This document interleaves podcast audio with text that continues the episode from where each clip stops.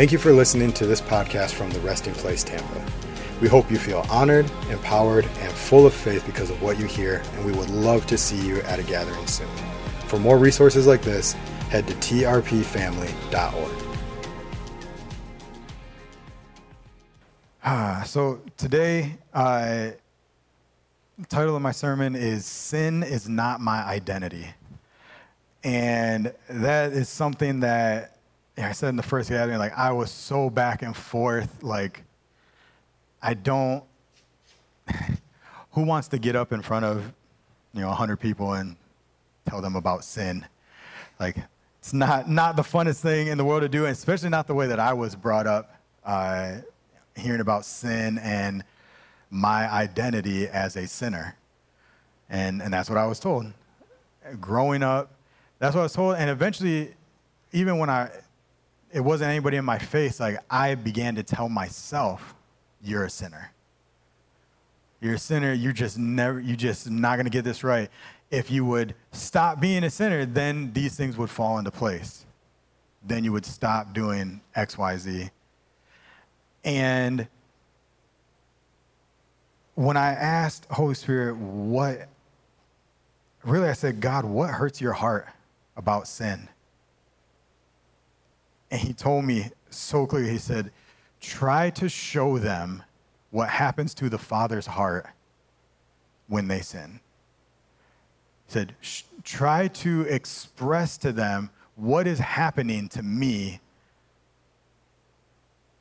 when they sin. And you guys, it's we can go so deep into this, and I began to go down the rabbit trail, and part of it, I think that's the problem. I ended up, I had four, almost five pages of notes coming into this with just thought after thought, thing that I was thinking, you know, great one liners and, and all this. And at the end of it, I said, God, what's the roadmap? Now, what do I do to actually express this to people? And I stayed up until about 11 o'clock last night and I could not make sense of it. I, I couldn't bring it together. And I'm like, God, I know this is from you. It had been confirmed over and over again. Caleb is literally preaching the same sermon right now in South Tampa. And we didn't know that that was happening. I had asked him during the week, I was like, is this legal for me to say this about sin? He's like, why? It's like, oh, God, like he's questioning me. And like, I might be preaching on this on Sunday. He goes, That's crazy. He's like, That's exactly what I'm preaching on.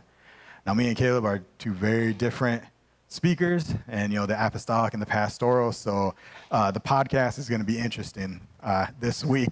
I would encourage you guys to listen to this one and then listen to, to what Caleb is, is going to be saying. Um, but at the end of it, God finally told me, He was like, leave the notes at home and he gave me just four scriptures to walk through with nothing else surrounding them. And I almost, I was going to bring my notebook because I was like, okay, God, I'm going to listen to you. But if I just do terribly in the first gathering, at least I have my notes to fall back on, you know, for the second, so you guys would get the good version. Um, and he told me, he very specifically, he said, no, said, leave it on the desk, don't bring it. So I did. I took it out of my bag, put it on the desk, went to the room, tried to lie to Gigi. And I wasn't trying to lie, but I was like, I can do this. I can be strong. Like, this is going to be okay. She's like, What's going on? I'm like, Nothing. Tomorrow's going to be great. this is my strong face. She was like, What's going on? And I almost threw up. I but I feel like God was showing me, and I want to share with you right now the simplicity of the word, the simplicity of we can go down these rat, we can try and figure out and theologically and this and and you know what you got to do? You got to connect to the Father's heart. Before this word was ever written, the word was with God in the beginning. So before anybody had the chance to learn what was written through God by man, we, they had to connect to the Father's heart. And I mean, I love the Word. I love the Bible. I love that we teach so much of it here. But as you're going into the Word, if it is starting to confuse you, that's not God. If it is starting to stress you out, that's not the comforter. And last night, that's how I was starting to feel. And God said, simply give them the word, read through it, and then release whatever I have to give you. And, and in a time right now where everybody has a good opinion, everybody has, well, let me take that back. Everybody has an opinion. they are not all good opinions. Everybody's got an opinion. And there's so many right now. See, to me, sin, why I, originally it was uh, The Wages of Sin is Death. That was my original title. And that hurt me even saying it. Even I know that's the word, I know that's Bible. I'm like, ah. Like I was getting flashbacks to little puppets and BGMC telling me, you're going to hell. Uh, But then God showed me, He's like, no, this is an identity crisis. This is my sons and my daughters don't truly believe who I say they are.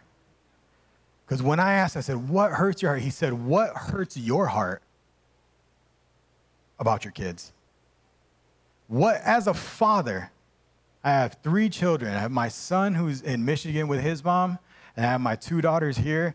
And as a youth pastor and just a counselor over the years, I've had many kids that are not my own flesh and blood, but I mean, there was quite a few of them that I sure did treat them like that financially, physically, and just having to be up at all times of the night helping and counseling and, and talking and talking them off the ledge, helping fix flat tires. Like, I feel like I've had a pretty good gauge of what a father's heart is towards children who don't really know who they are.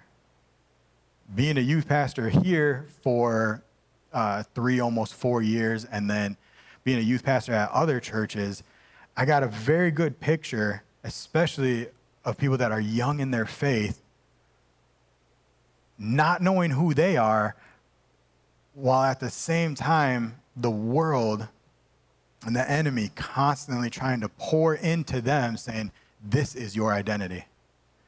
This is who you are. Now you get to choose your identity. Forget what the Bible says. What do you feel like today? Who do you feel like today? There is, there is, there's people now, some of them have tried to post on my Facebook, and man, I said I wouldn't say this. Uh, for everybody, I don't care. I'm going for it. You know, there's opinions that you know Jesus was was the first transgender because he was only born of a woman but identified as a man. If you do not know your identity, if you don't know what the Father really thinks about you, that might almost sound logical to you. Especially in this day and age where, I mean, it is constantly in our face. And so when I asked God what, what hurts his heart about that, he did. He told me, it's like, it's because I don't even know if we've forgotten. Some of us, I don't know if we ever truly believed what God said about us. So to do that, I need to walk you through a few scriptures. Romans 6, uh, 12 through 14. This is in the Passion Translation. Sin is a dethroned monarch right, my, my title for this scripture was What is Sin? It says, Sin is a dethroned monarch, so you must no longer give it opportunity to rule over your life, control how you live, uh, and compelling you to obey its desires and cravings.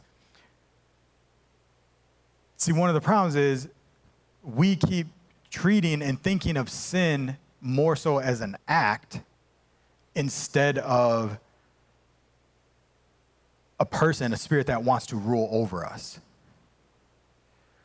Hmm. So let's flip that the other way. are we thinking of God more as an act rather than a spirit that sent his son to die so that way we would no longer be ruled by sin? See, because the problem with looking at sin as an act and not an entity is you can control whether you sin or not. You can control your identity of am I a sinner? Am I doing this? You now you have a sin problem instead of a habit problem. See, sin is an entity that is trying to drive a wedge between you and your identity in God.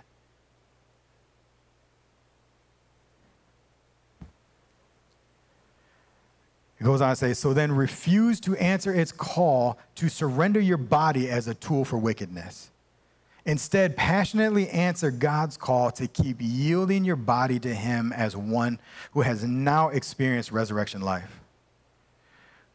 You live now for His pleasure, ready to be used by His noble purpose. Remember this sin will not conquer you, for God already has. You are not governed by law, but governed by the reign of the grace of God. Sin is a dethroned monarch. When God is explaining sin to us now through this context, He is trying to tell you that its power is gone.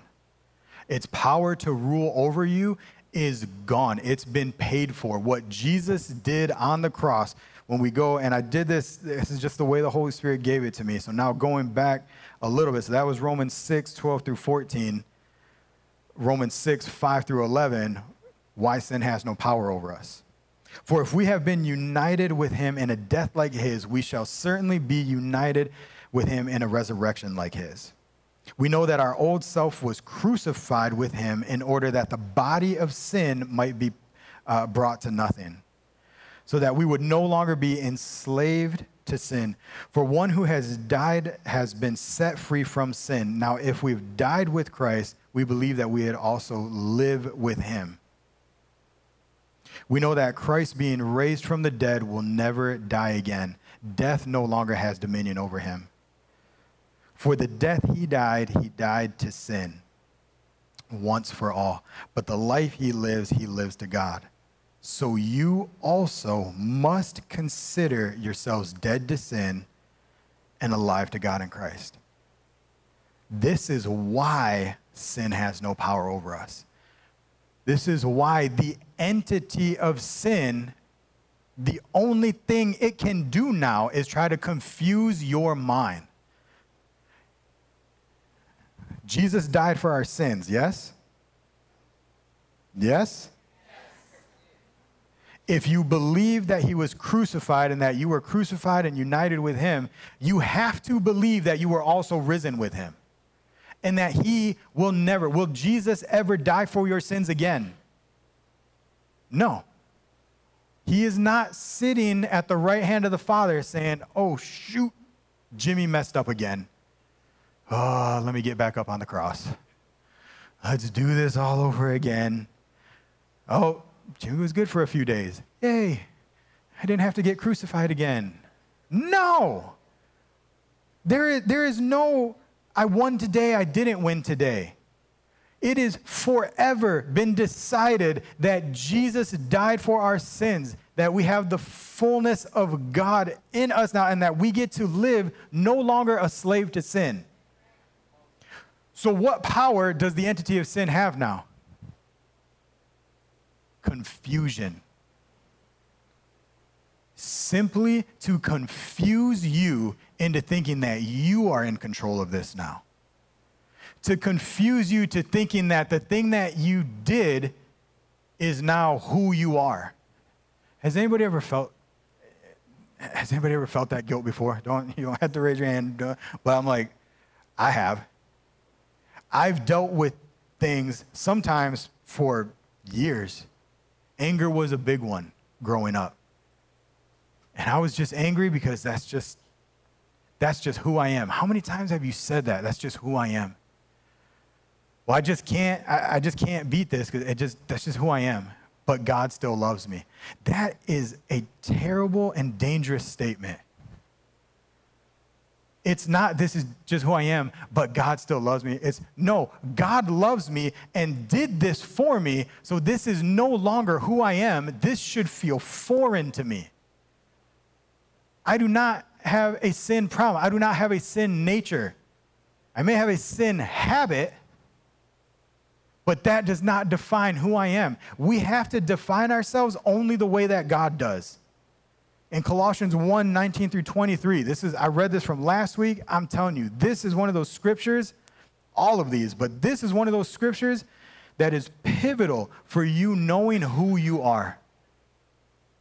I at, at a minimum once a week, you should be reading this over you and your family. For God is satisfied to have all his fullness dwelling in Christ. Right there. What? God is satisfied to have all his fullness dwelling in Christ.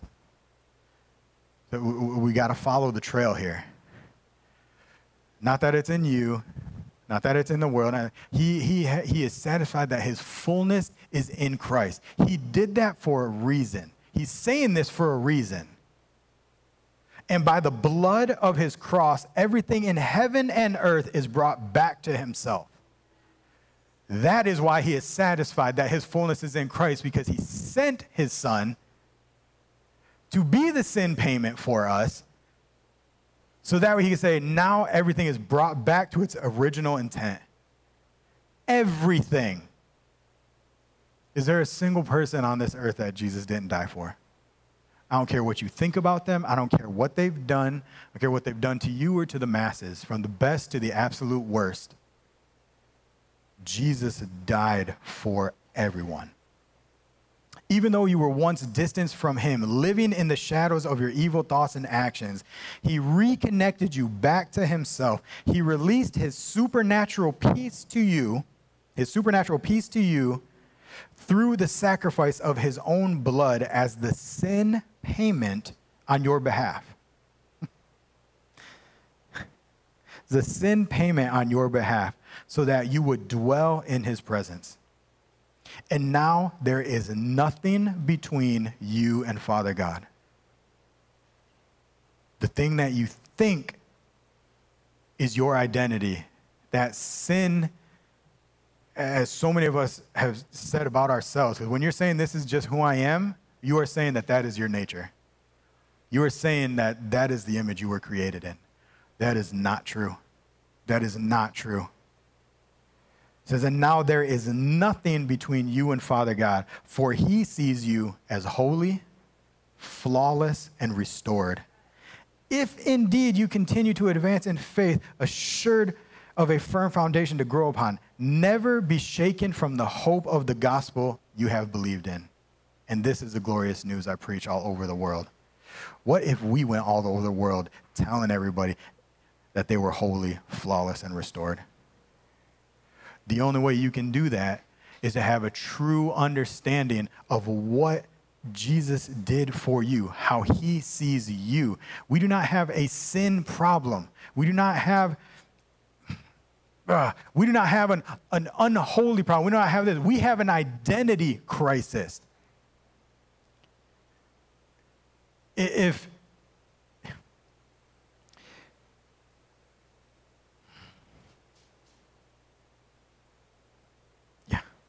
It is. We're sitting where we don't belong. And we felt uncomfortable and we didn't know why. Sin is uncomfortable because it's not natural to you. It is not natural to how God created you or how your father sees you. When, when I mean, oh my God, this is weird. Uh, everybody, without thinking, like everybody just fold your arms. Everybody, fold your arms. All right, now flip them. Exactly. Exactly. It ain't natural. It's not natural. That is how sin should feel. I don't belong here. This is not how I should be right now. Please don't put that on line. That is not your identity. That is not where you belong.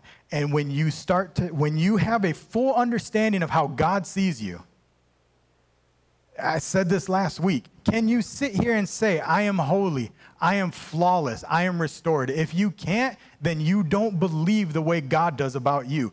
Maybe that's the true effect of sin. Maybe that's the real problem that sin is actually just believing less than God believes about you. Maybe that's the real problem that we have right now.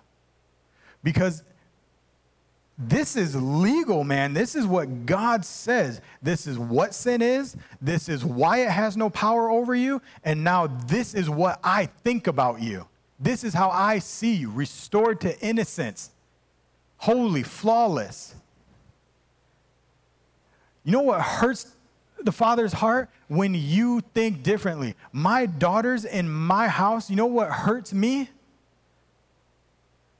If I put them to bed at night in my house that I have paid for, that I have double checked that all the doors are locked, that I have my guns within arm's length, and that I know that above everything else that God is protecting us, that when they don't have faith in what I am telling them that they are safe right now, that hurts my heart that would hurt my heart. My kids don't have that problem. They go to bed, we pray, they know I'm covered. Did they do everything perfectly right that day? No. Did they believe that daddy will fight for them and protect them to his very last breath? Absolutely. All my girls do.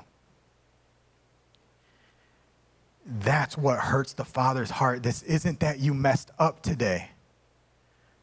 This isn't that you keep messing up.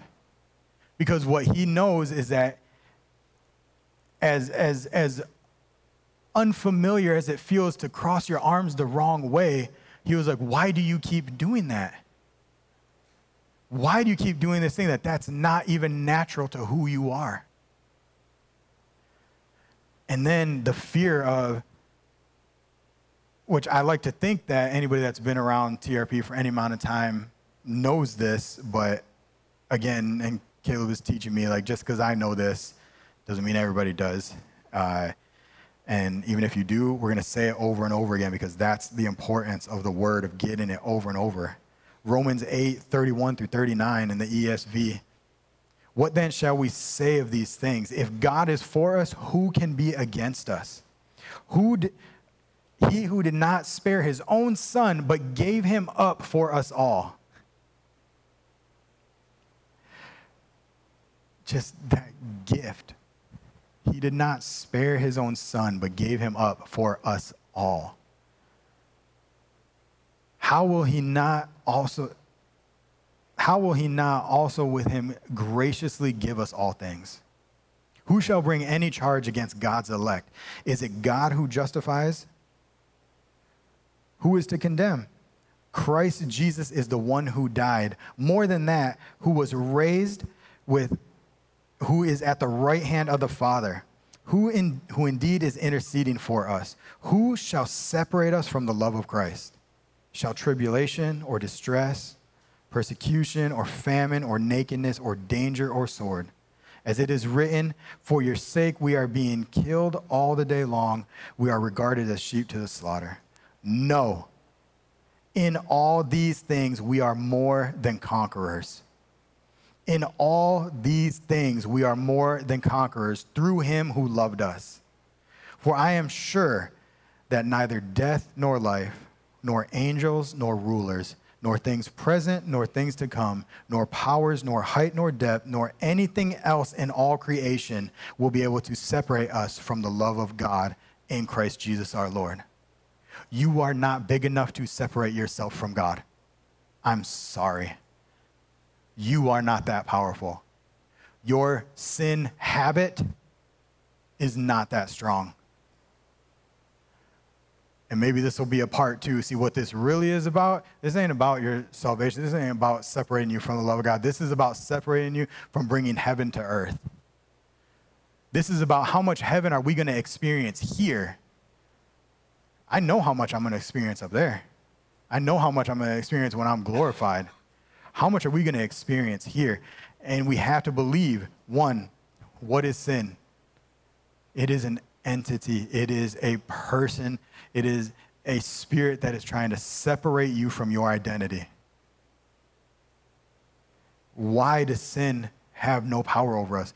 Because Jesus ain't getting on that cross again. He said, This is a one and done. I am getting up here, and you never have to fight this battle again. What do you have to do? You have to believe that you are holy, that you are flawless, and that you are restored. You speak that over you. I don't care what you did today, I don't care what you might do tomorrow. You speak that. Colossians 1 19 through 23. And that's specific, that's in the Passion Translation. You speak that over your life every day. I promise you will start, it'll feel weird if you sin. Because it is not natural to your identity.